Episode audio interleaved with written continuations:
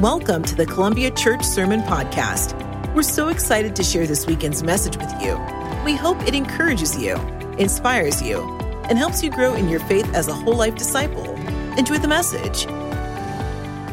Growing up, my family had this tradition, and maybe this is common tradition, I don't really know, but every birthday you had the same cake. So everybody in the family had a certain cake that they had on their birthday, and and you couldn't take somebody else's cake for your birthday. It had to be your cake for your birthday. And so, growing up, my cake for my birthday was yellow layer cake with chocolate frosting, but the inside layers were pudding.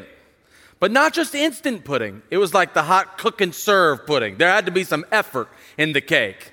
And my mom made this for me every single birthday. And from uh, as far back as I can remember, on my birthday, I would have the yellow layer cake with chocolate frosting, pudding layers, and a cold glass of milk. It, it was my birthday.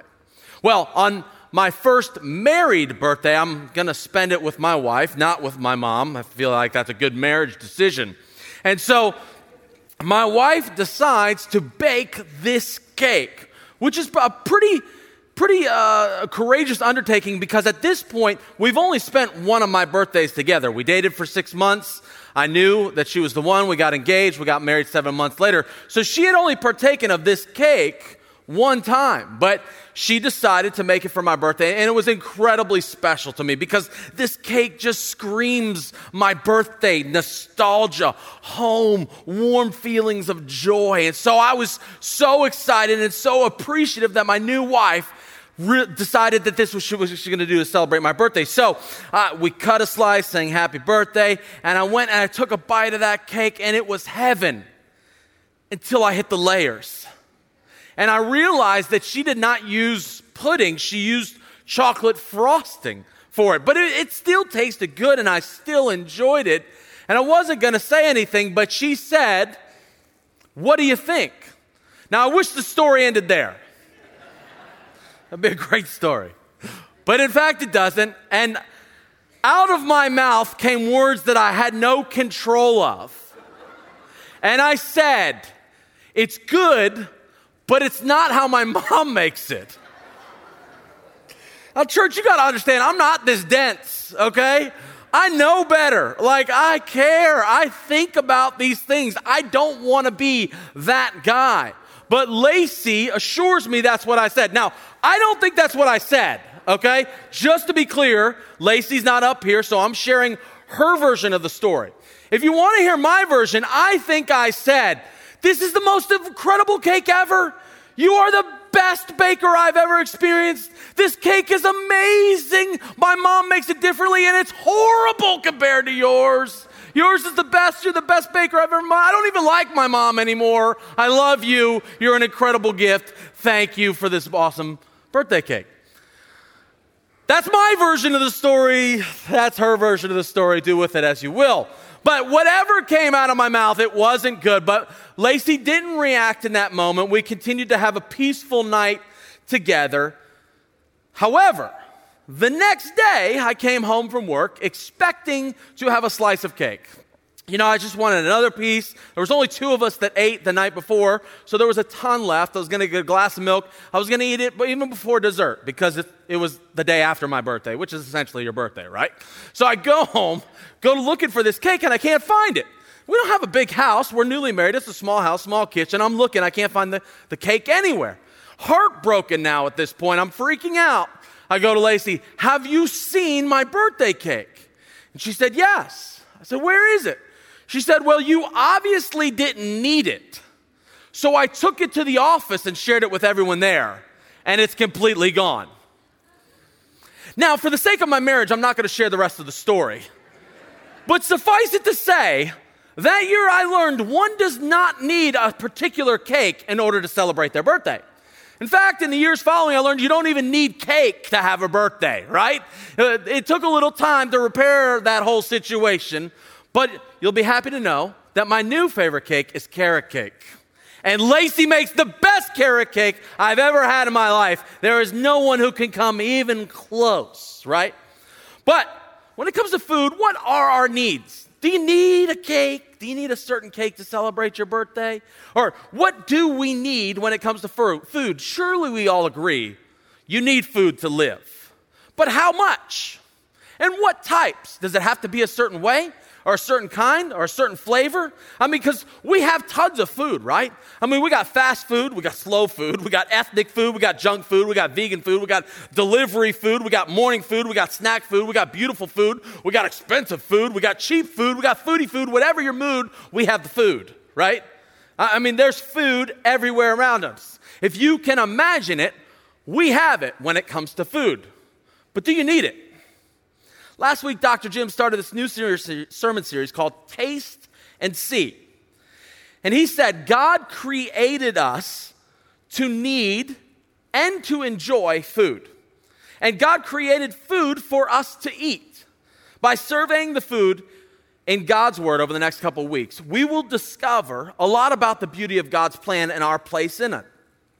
And he taught a profound thought. I don't know if you recognize how profound it is. Maybe you've thought it before, but I, like Dr. Jim, had not thought about it before. But God created us as consumers in the most positive sense. We, we were created to consume, but not only to consume, but to find pleasure in consuming.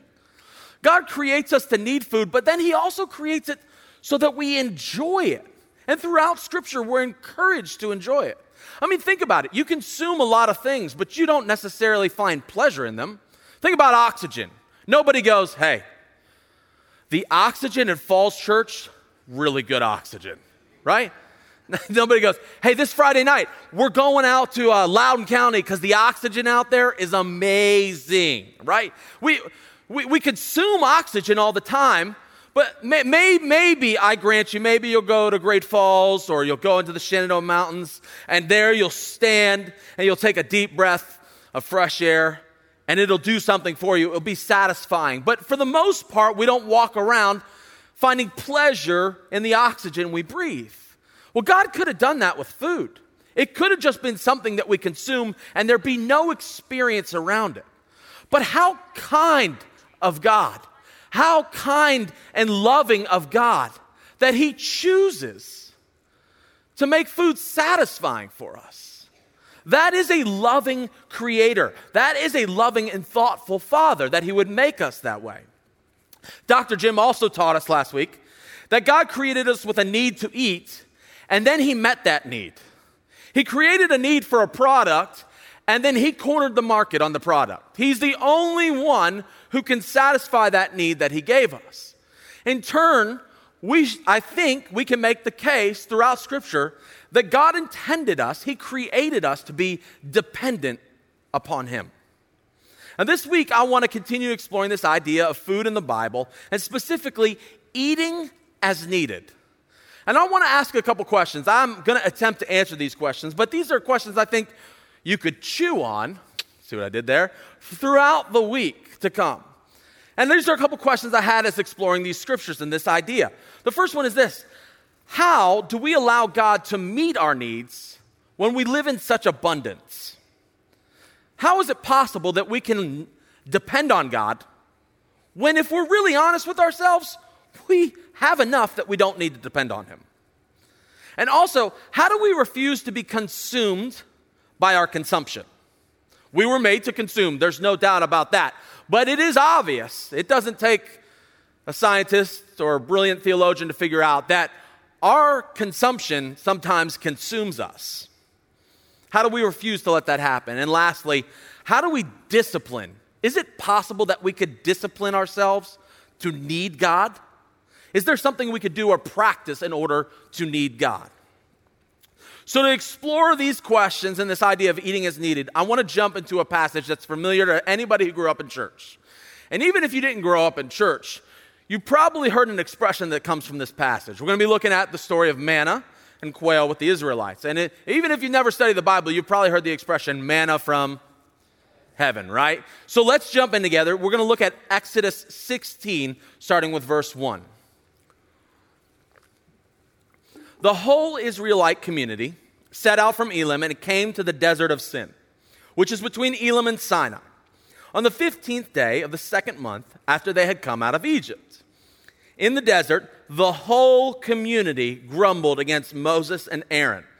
And the Israelites said to them, and you got, I got to read this with emotion because they're grumbling and complaining.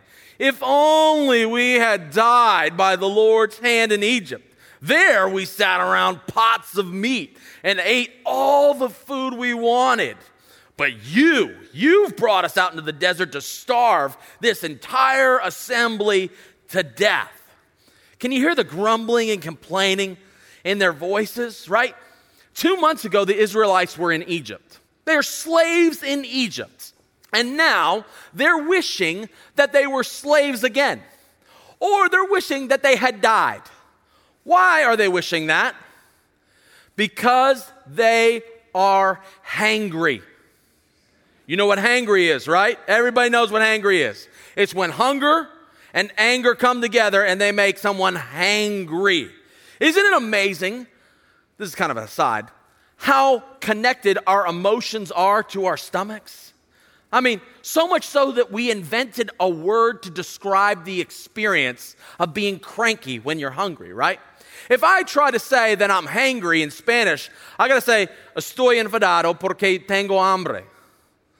I'm angry because I'm hungry, right? But in English, all I have to say is, I'm hangry, right? Like, we, we, we, this is such a real experience for us. We invented a word to capture it. And you know when someone's hangry, don't you? Maybe you have a loved one or a friend or a family member. Yeah, you're thinking of them right now, right? When they get hungry, that they get hangry. I got a two year old, okay? He gets hangry and it is not pretty. You know, uh, he loves fruit snacks. I hate fruit snacks.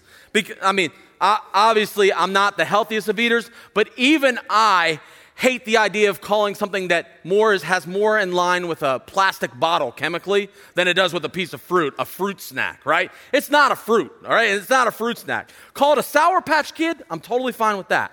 But when you call it a fruit snack, it's just, it's not a fruit snack. So, anyways, we, we don't buy them often, but we did buy them in August for kind of our little staycation, hanging out. It was a nice little treat. My two year old became addicted.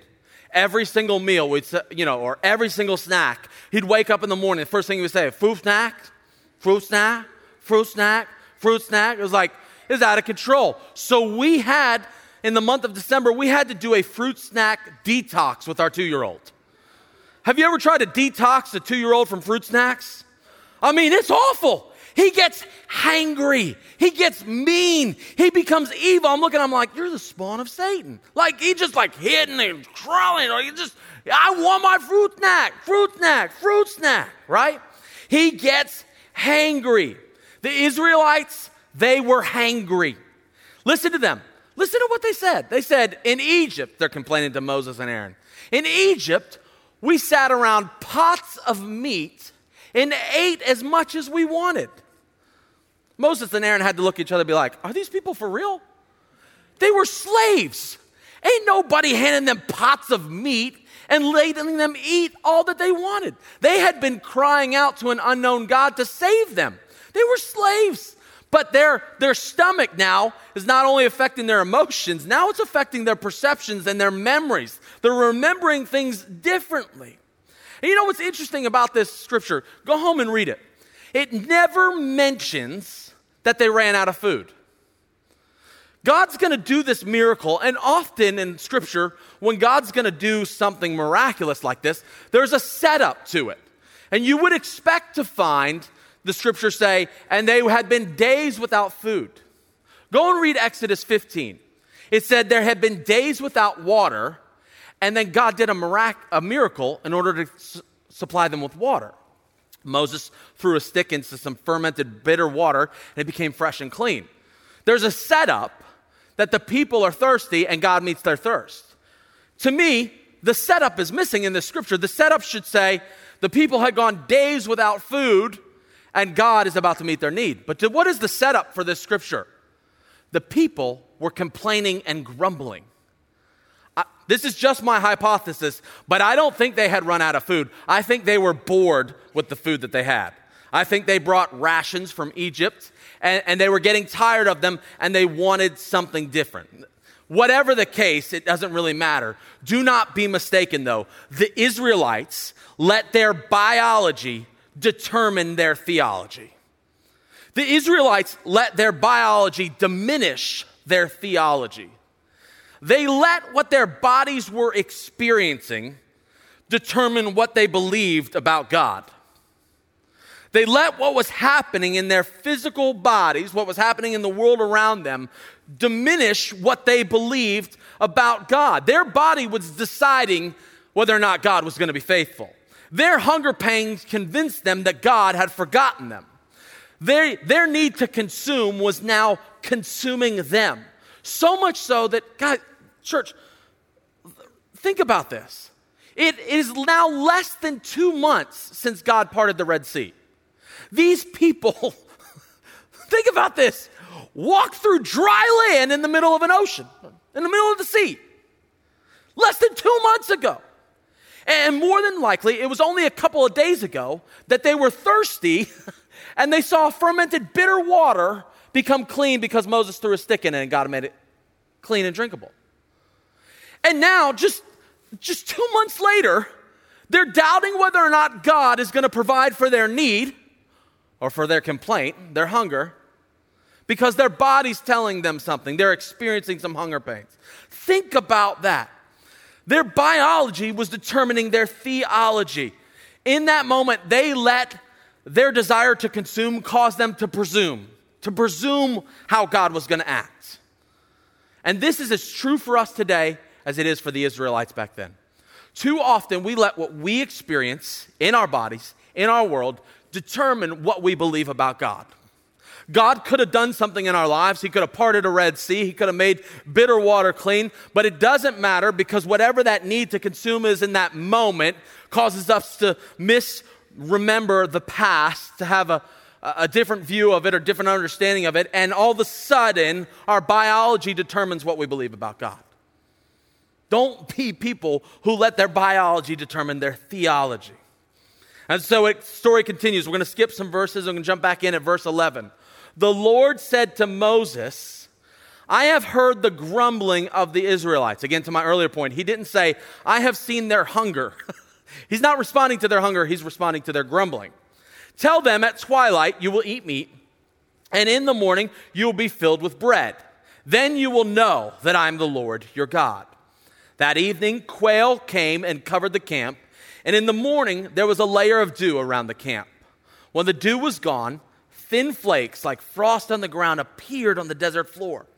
When the Israelites saw it, they said to each other, What is that? For they didn't know what it was. Moses said to them, It is the bread the Lord has given you to eat. This is what the Lord has commanded. Everyone is to gather as much as they need. Take an omer for each person you have in your tent. Now, pause real quick. How much did God tell them to take? As much as they need. And an omer is just a unit of measurement. So, for our sake, I'm not saying this is the exact measurement, but for our sake, when you see omer, think pound. So, each person's to take what they need, and then they tell them what that need is. That need will be an omer, a pound per person.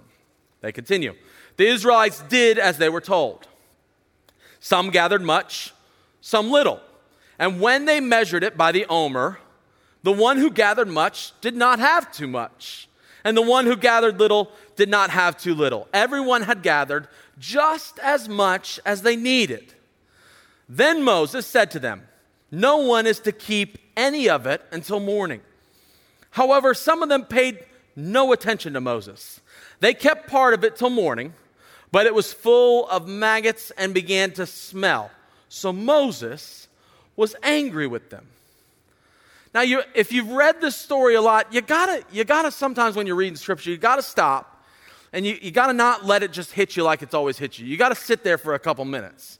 You gotta, you gotta say, you know, is this story different? Why is, why is this happening this way? Why is it happening? And if you read this story, you really gotta, you gotta wrestle with, does God not like leftovers? Right? I mean, like, listen, if you don't like leftovers in your house or, or if you're a kid and you don't like leftovers and you want to make a case that God hates leftovers, I'm not saying you can make it throughout Scripture, but you could proof text this text, right? Because this is leftovers. God essentially says, you, each person gets this much, But when you're done in the evening, even if your kid didn't finish their manna, you got to throw it away. You, you can't save it until the morning. That's bizarre. God is the one who invented natural preservatives.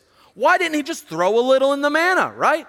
In fact, he does. On the night before the Sabbath, they're allowed to take extra so that on the Sabbath they don't have to go out and pick up more manna.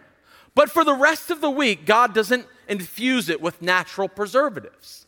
He wants them to go out every day. It's bizarre. And it also doesn't make sense because it's not an efficient use of their time. Think about it. They could go to the store once a week, the store being the desert floor, right? Load up their Costco manna run, bring it all home, and do something else more efficient with their time. But God's not concerned about the efficiency of their time. He's doing something else in this moment. Now, we cannot know for sure why it is God does this bizarre thing, why he, he makes the manna only last so long. But I do have a couple hypotheses, and one of them is this these are former slaves who most likely have had to hoard and to fight for anything they could get in order to survive. They likely have a scarcity mentality, which means there's little room in their life for generosity. And they've learned to depend solely on themselves. That is the nature of what it would be to be a slave, right? If God wants to transform them, He's going to have to first deprogram them. He's going to have to rip out of them the scarcity mentality, the self reliance mentality, right? If He wants them to become a generous community, which we know He wants them to be blessed, to be a blessing to all nations, he, if He wants them to be generous, He's got to rip that scarcity mentality out of them. They're never going to be generous unless He can rip that out of them.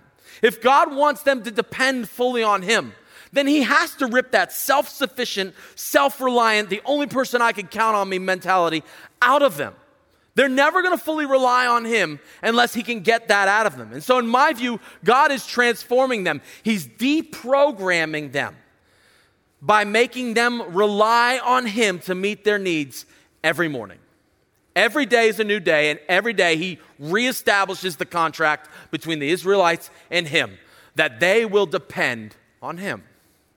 Now, think about us. For most of us, we have the opposite problem today. We're so far away from need, we don't even experience it. In fact, the, the whole goal of our culture, you could say, is to get as far away from experiencing need or suffering as much as possible, right? We're 10,000 miles away from need. We could say God meets our needs, but really, if we're honest, we meet our needs. We take care of ourselves. And so, how then are we to learn to be dependent on God if it, we're surrounded by such abundance? How do we experience that need to rely on God? I suggest that we're going to have to discipline ourselves to do that, but we'll explore that more in a couple minutes. Now, let's continue this story, but let's fast forward 40 years. So now we're in the book of Deuteronomy. The Israelites have wandered the desert for 40 years. And as bad and painful as that has been, God has been present with them. They've had great victories. God's protected them when they've been attacked. They've been blessed. They've accumulated wealth. He's provided for them, He's taken care of them, and now He's about to give them a piece of land. They're about to have their own place to go.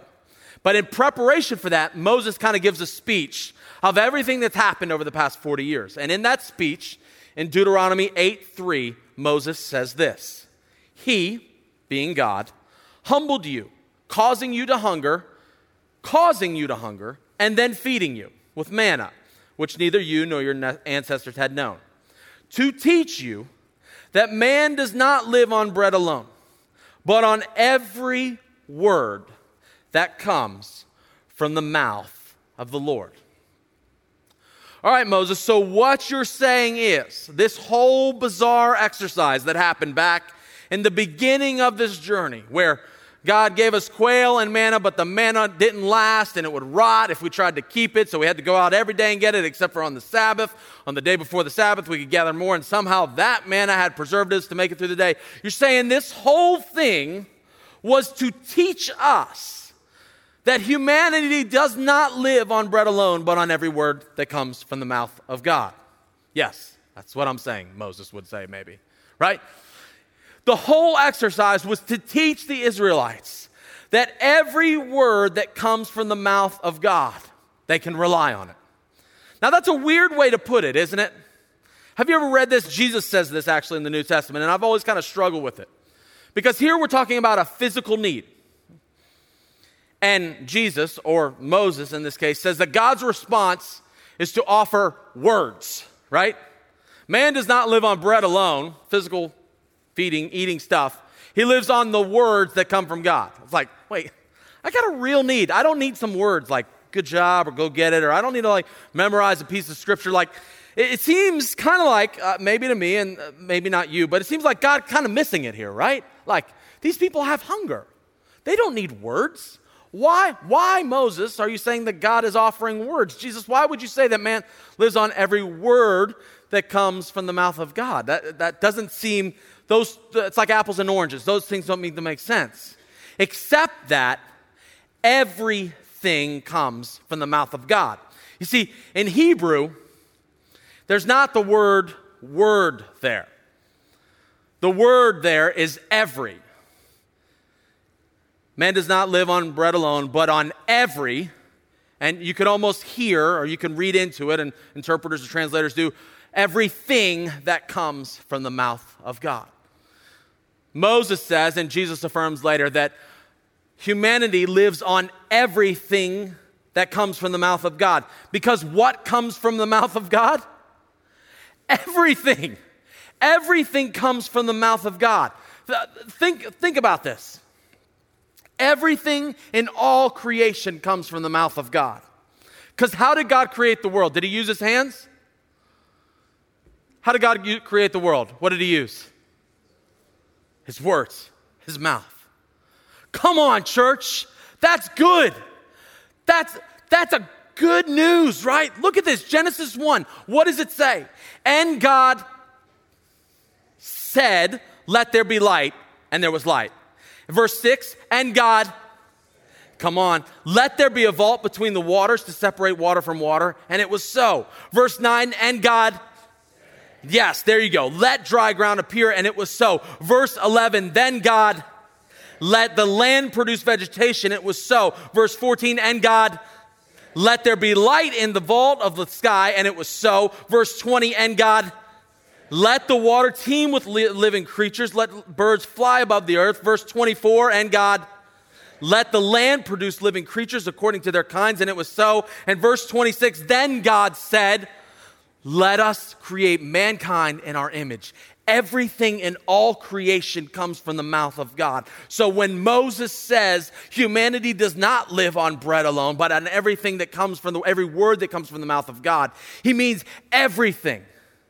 God provides for everything. He creates it all from his mouth. It is on the words of God that we live, that we are sustained, that we have being. Everything comes from the mouth of God. The whole manna and quail thing was to teach the Israelites that God will meet their needs. This is the virtuous cycle of dependence Dr. Jim talked about last week. Whether you like the idea or not, God created us with a need. And He wants us to be dependent on Him in order to satisfy that need, in order to teach us to be dependent on God. The Israelites have been slaves for hundreds of years. They don't even know the name Yahweh. And scripture says, He humbled you, causing you to hunger, to teach you. To teach you what? To teach you dependence on Him and Him alone. I think we can make the case in this scripture and all scriptures that God is willing to teach you, to teach us to depend on Him. God is willing to teach us to depend on Him and Him alone. Now, don't mishear this. I don't think God wants us to have codependence on Him, enmeshment where we lose ourselves in any agency would have. There's no identity of who we are, that we're fully dependent on Him in the sense that we have no being on our own. I don't think that's what we're trying to say here, right? Because the Israelites, they still had to do something. If that were the case, God would have just put the food on the table and, and cooked it. They would have woke up in the morning just eating, right? But God wants them to still participate. There's still a place for them to be a part of the story, but He wants there to be a direct correlation between His providence and their satisfaction. Can we relearn that today? Even when we're surrounded by such abundance, when we really are completely self reliant, even if you don't consider yourselves rich, you most likely are in comparison to most of the world. I recognize that there is food scarcity among us, that there are those of us that live in the poverty line, but below the poverty line, but for a large majority of us that live in this area, that's not the case. We have enough that there's never a day that we experience true need. So, if we don't want to be people who are consumed by our consumption, if we want to be people who learn to depend on God, what will it take? If we want to be people who deal with our greed, what will it take? Well, I, may I suggest to you that we will need to rehearse self denial. We'll, we'll need to practice it like you practice violin, like you practice soccer, like you practice learning spreadsheets, whatever you practice. In the same way, if we're going to get good at being people who deny ourselves, we're going to have to rehearse it. We're going to have to practice it. And I think that's exactly what Jesus did in Matthew chapter 4. This is where Jesus goes out and fasts for 40 days. And then he quotes Moses here. Let's look at this scripture Matthew 4, verse 1. Then Jesus was led by the Spirit into the wilderness to be tempted by the devil. After fasting 40 days and 40 nights, he was hungry. Yeah, no kidding, right? The tempter came to him and said, If you are the Son of God, tell these stones to become bread. Jesus answered, It is written, Man shall not live on bread alone but on every word that comes from the mouth of God. Now, first thing I want you to notice in this verse the fast was over. Jesus had accomplished the fast. Look, after fasting 40 days and 40 nights, after the fast was over, right? You kind of when you sit with it like that you kind of you think the temptations for him to eat and so you think well th- why didn't the devil show up on day 39 surely that would have been the time that Jesus was the most tempted, right? He, he would have surely been more tempted at that moment to give in. But the temptation is not to eat. The temptation, might I suggest, is to provide for himself. The temptation is to do what the Israelites were doing, where they collected more manna and tried to save it for the next morning. If Jesus provides for himself in this moment, he misses the whole point of the 40 day fast which was to learn to be dependent on God. If he had chosen self reliance in this moment, he would have usurped all the lessons that he learned out there in the desert that day. Might I suggest the point of this fast was for Jesus to practice not being self sufficient? Think about that. He was putting his desires, his power, his ability in its rightful place. And that's what fasting is. Fasting is putting food in its rightful place. Fasting is putting consumption into the right priority in our life. It's putting appetite into its rightful place. Fasting is reminding our body that we eat to live, not live to eat. It's reordering our experience and our understanding of our consumption and our appetite. And if Jesus was going to live the life that he wanted to, he had to get used to denying himself and depending on God. Imagine for a second having all the power in the world and choosing to be in need. Is not our whole goal in having the power, the money, the access to wealth that we have? Is the whole point of it that we would never need? right? If we're honest. Yet Jesus has it all, and he chooses to put himself in a place of need. That's a powerful thing we need to pick up on. But think about why Jesus would do that. Because coming up in his life are going to be moment after moment where he has everything he needs. He's completely self reliant. He has the power not to experience what he's going to experience, yet he's going to choose to experience it. So imagine having all the power in the world and the religious leaders just critiquing you, leading a protest against you every chance you get. If it's you and me and we have all the power in the world, we're going to retaliate, are we not? But Jesus had denied himself enough. And, and, and I suggest that 40 day fast was like his uh, intensive class in self denial. That when that moment comes, he can deny himself. Imagine being Jesus and, and, your friends betraying you and you not retaliating, even though you know you could. Imagine being Jesus, having all the power in the world, and people beating you and choosing not to respond. Imagine being Jesus hanging on a cross, knowing you say one word and the angels are there. They get you off, they heal you in a second, and you could smite everybody around you who had mocked you, done anything mean to you, hit you, whatever. How does Jesus choose to deny himself in those moments?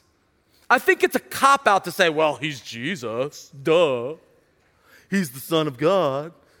He can just do that. No, he's fully human.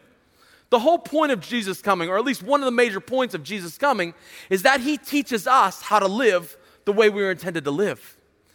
And I think we miss a big thing here the self denial, the putting others first that Jesus is able to do, he's able to do because he's rehearsed it.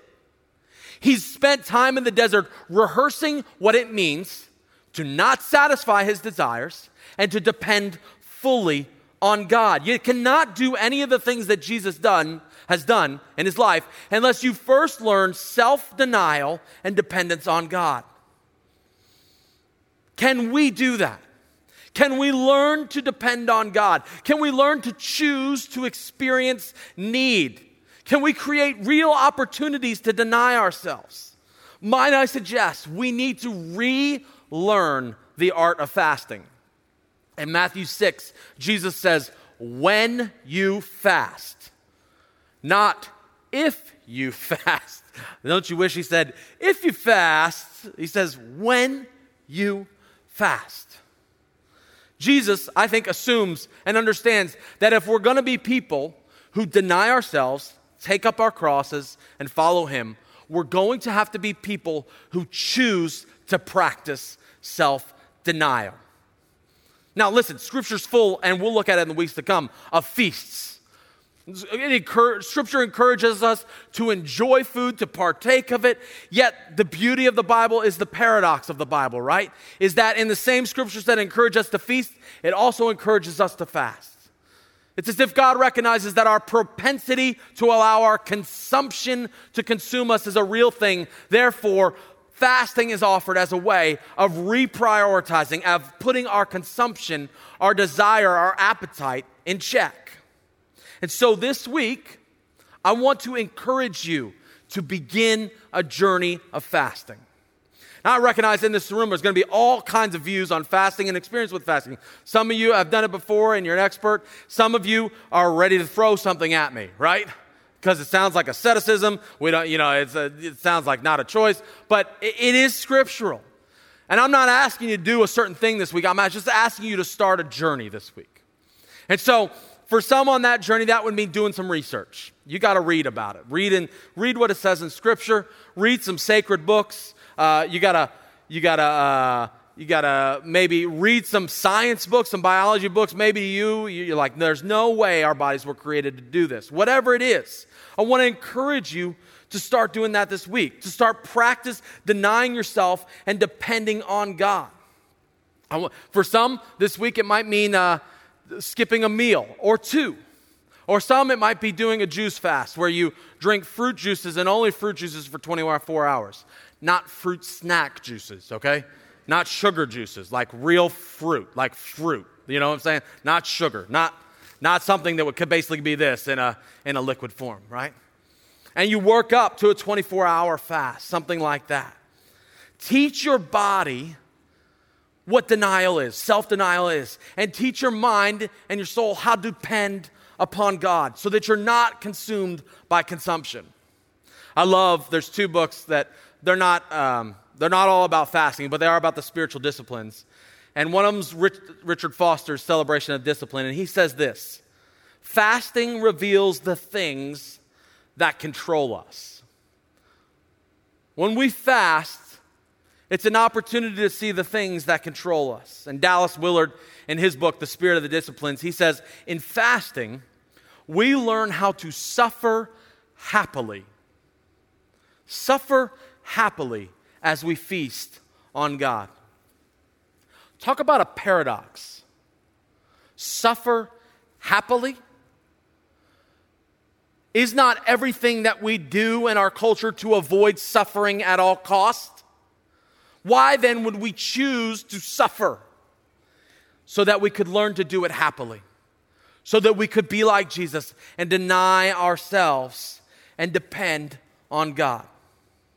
So, I want to encourage you this week to start a journey towards fasting, to work up to it, to research, read, whatever you got to do. Maybe it's an argument with me. I don't know. Maybe that's your next step after we leave this place. Is like, I don't want, that's fine. But begin to think through this very biblical spiritual practice. What could it mean for you in your discipleship journey? What could it do for you? Could you put your place, yourself in a place where you deny yourself and learn to depend on God? Now, a disclaimer there are people who should not fast. Anybody who has an eating disorder or a history of eating disorders, your, your understanding of food and your body is distorted, and fasting is not going to be a helpful practice for you. So choose to fast something else, not food. If you're a pregnant or nursing mother, your body's working overtime, okay? You can't fast. It's got, it's got things to do, all right? So please, pregnant and nursing mothers. If, uh, if you're a minor and you're interested in fasting, make sure you talk with your parents about it and have their input.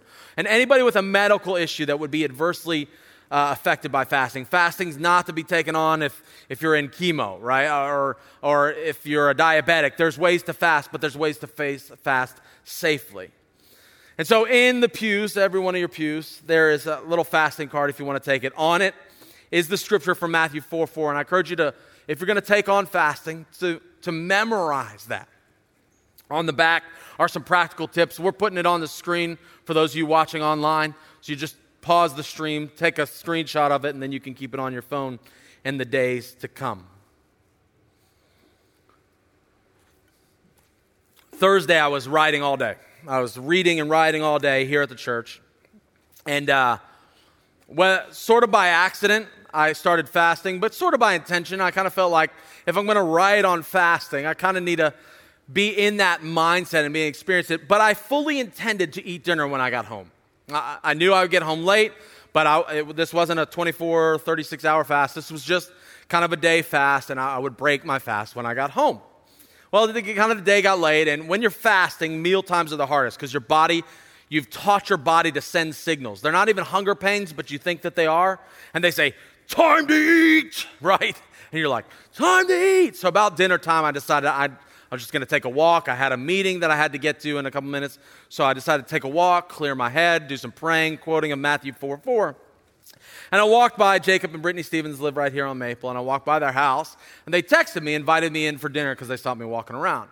Now I would have gone in, except I missed the text, and I was getting ready to go to the meeting, and when I finally when I saw it, but Brittany, you know, because she's awesome, was saying, Oh, you missed Jacob's smoked candy bacon. Had I gotten that text, that fast would have been broken like that, okay? I would have been in there, but I had to get to the meeting, and so it was what it was, and so I, I, so I continued the fast, even though, again, I intended to break it when I got home. Well, I didn't end up leaving the church that night till about midnight. I, and by the time I went to leave, I was starving. I, I was so hungry, I didn't know what to do with myself. It's all my brain could think about over and over. We got to get something to eat. We got to get something to eat. I knew that there was nothing to eat at home. Uh, the, my family had eaten dinner with a small group, so there, there wasn't going to be anything there. And so I, I just started thinking, I'm, I'm going to go and get some fast food. Now, you've probably figured out by now that fasting's not easy for me for two reasons. One, it's not easy for anybody. Uh, maybe, maybe some, but and, and for most of us, fasting is incredibly difficult. And for me, that's true too. Now, I've done 24, I've done 36, I've done three day fast, I've done the longest fast I've ever done is six days. All those were incredibly meaningful. They've deepened my reliance on God, my understanding. Uh, it's just incredible things that happened to them. Not that it's not difficult. But fasting is also difficult for me because it's not hard to figure out that gluttony is my sin of choice. I've attempted to slay every sin that's ever attempted to ruin my life. And I've gone at them like you wouldn't believe. I've had counselors, I've, I've dealt with my sin. But for me, gluttony, it's my Achilles heel. It's, it's the thorn in my flesh, as Paul would say it. It's my addiction that no matter how hard I work, no matter what methodologies I use, I continue to lose this battle. So fasting's hard for me because it's hard for everybody, but it's really hard for me because I have an unhealthy addiction and relationship with food. And so when I left that night, it was all of those things screaming, go get something to eat. And so now in my head, I'm going, I'm going to go get a double cheeseburger, a small fry, and a Diet Coke. Because, you know, the Diet Coke makes it okay, right? And by the time I got to the car, it was now a double cheeseburger, a large fry, and a Diet Coke. I was just starving and I was fighting it. I was like, how can someone write a sermon about fasting, is going to preach on Sunday about putting desire in its place, and be such a hypocrite to go eat McDonald's at midnight, right? So now I'm beating myself up and shaming myself that I'm that much of a hypocrite, and this is where I am. And I'm praying and I'm asking God to help me. But by the time I get to the car, I've lost the battle. I know exactly where I'm going. And so I hit the windshield wipers, start the car, hit the windshield wipers because there's dew all over the windshield. And all, across the windshield comes a Ziploc bag.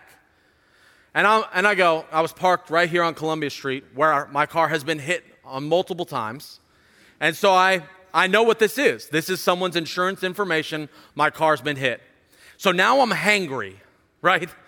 So now I'm going to get a double cheeseburger, a large fry, a Diet Coke, six piece McNugget, and I'm going to see if there's a deal in the app where I can get a free milkshake or something because I'm, I'm just done at this point, right? And I go, I grab the Ziploc bag, I'm ticked. This is, God, I just can't take it. I'm losing here. It's out of control and I pick up the bag, and inside of it are three pieces of smoked candy bacon. Guys, it was like manna from heaven, non Jewish manna from heaven.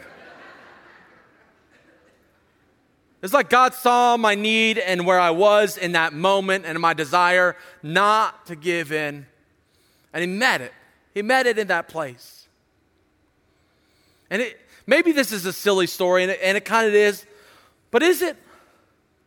Is it too much to say that when we deny ourselves and when we learn to depend on God, that God will meet our need? Surely that bacon was not healthy. Uh, nobody's arguing that. But it was a lot better than double cheeseburger, large fry, six piece McNugget, and a milkshake, and Diet Coke, right? But just tasting that, it did something. I like had a spiritual experience eating candy bacon on the way home. It's like, God, you're so good. What would it mean to be people who rehearsed self denial? We have no need for the most part, but to choose to put ourselves in a place of need in order that we could deny ourselves. We practice denying ourselves. We learn that art in order that we learn to fully depend on God. I think it would radically alter who we are as Jesus followers. I think it would radically alter our understanding of God's providence and our satisfaction. And so I offer to you this morning that humans don't live on bread alone, but on every word, everything that comes from the mouth of God. And sometimes that's smoked candy bacon. Let's pray. God, teach us to be these people. Help us to be people who follow Jesus' example of denying ourselves in order that we deal with our, our sin, our need to consume, our propensity to let our appetite own us, albeit food, sin, any desire that's not rightly ordered in our relationship to you. Help us to be people who practice, who rehearse denying ourselves in order that we learn to be dependent on you. Help us to be people who enflesh Moses' words and Jesus' words that Chris does not live on bread alone, but on every word, everything that comes from the mouth of God. Make us people like that, God, we pray, through the powerful name of Jesus. And all God's people said, Amen. Amen. Columbia, now you go and ignite passion for Jesus Christ from Metro Washington to the world. Have a blessed week. We'll see you back next week. Hey, thanks again for listening. If you live in the Metro DC area, we would love to worship with you at one of our weekend gatherings. For directions, service times, and information about all the incredible things happening at Columbia, go to columbiabaptist.org. That's columbiabaptist.org